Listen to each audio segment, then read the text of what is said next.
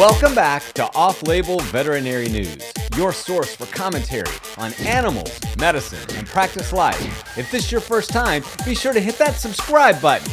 Let's jump in to Facebook privacy settings for veterinary professionals. As a veterinary professional and someone who uses social media regularly, I wanted to find out exactly what information Facebook was collecting on me. So to begin, we're going to open up our Facebook page and we're going to click on settings. From there, we're going to see a menu that we don't often interact with. And the first thing I'll draw your attention to is download a copy of your Facebook data. If you want to see exactly what Facebook is archiving on your activities on Facebook, which is everything, I encourage you to download this archive. It took me about 15 minutes to download it. You're going to be given an email link and then it sends you later. But everything I've ever done or posted or interacted with on Facebook is in that archive. But let's look at some of the things that we're talking about with this latest controversy. And I'd like to start off by clicking on ads. So if we click on ads, we see a lot of different things that advertisers have access to in order to gauge who they want to market or target in their advertising campaigns. And so I want to start off by looking at your information. And this just tells us a little bit about, you know, I'm, I'm married, employer, and so forth. And this tells whether or not you allow this information out into the world, into apps, into advertisers, and so forth. So I encourage you to either toggle on or toggle off if you want people to have access to that information.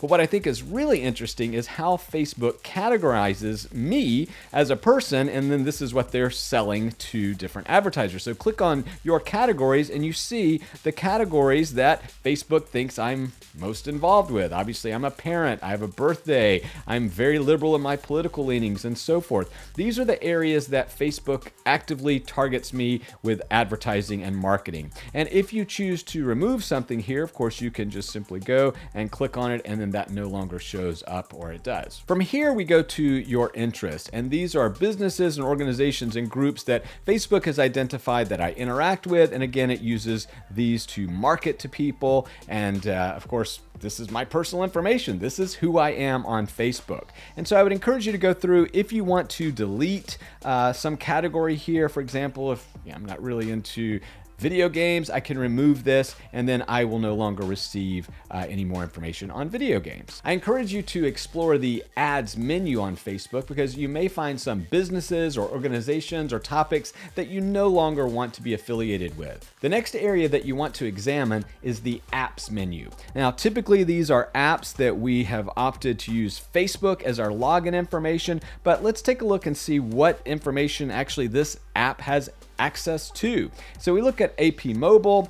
As you can see here, of course, it has a public profile and my friend list. Now, I don't want AP Mobile to necessarily have access to all of my friends, so we can uncheck that box. I encourage you to go through this list of apps that are using Facebook to log in and make sure that the information that you share with them is only the information that you think is appropriate. But Facebook isn't limited to accessing your personal information based on the apps that you select, but also on the apps that your friends select. So if we look here on the apps that others use, this tells you what information those apps can access about you. So you may want to, as I've done, unselect all information so that they don't get much information about me.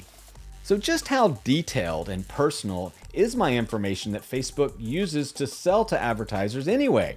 Well, if you look at this infographic, you can see that it's pretty detailed. I mean, of course, they get the basic information your age, your gender, your location. Do you speak any languages? Are you married? What level of education? Where do you work?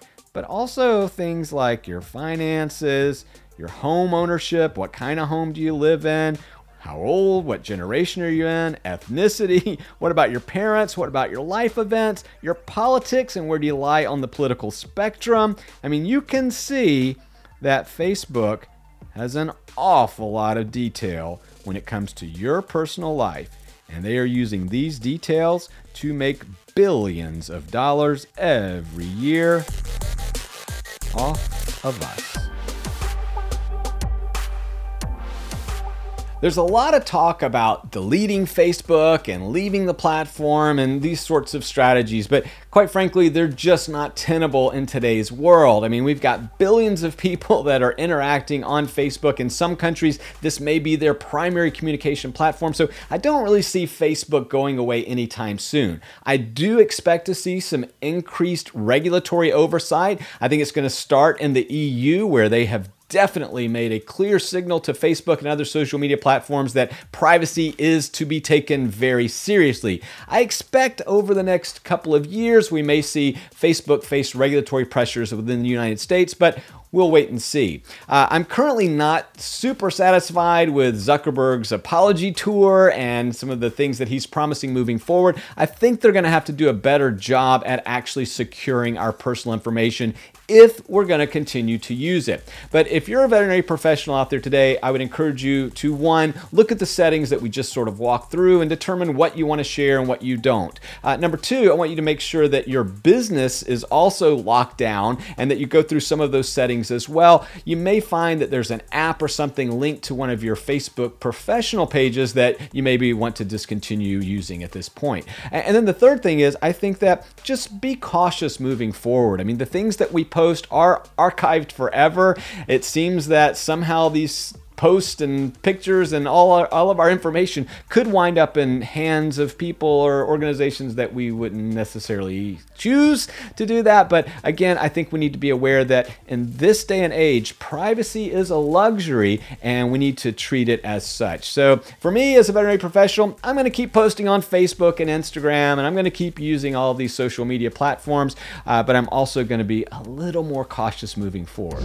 Well, that's it for another edition of Off Label veterinary news. If you like content like this, be sure to hit that subscribe button and ding the notification bell so you'll be notified as soon as content like this drops on your internet doorstep. Until next time, keep living that Facebook privacy life. Bye.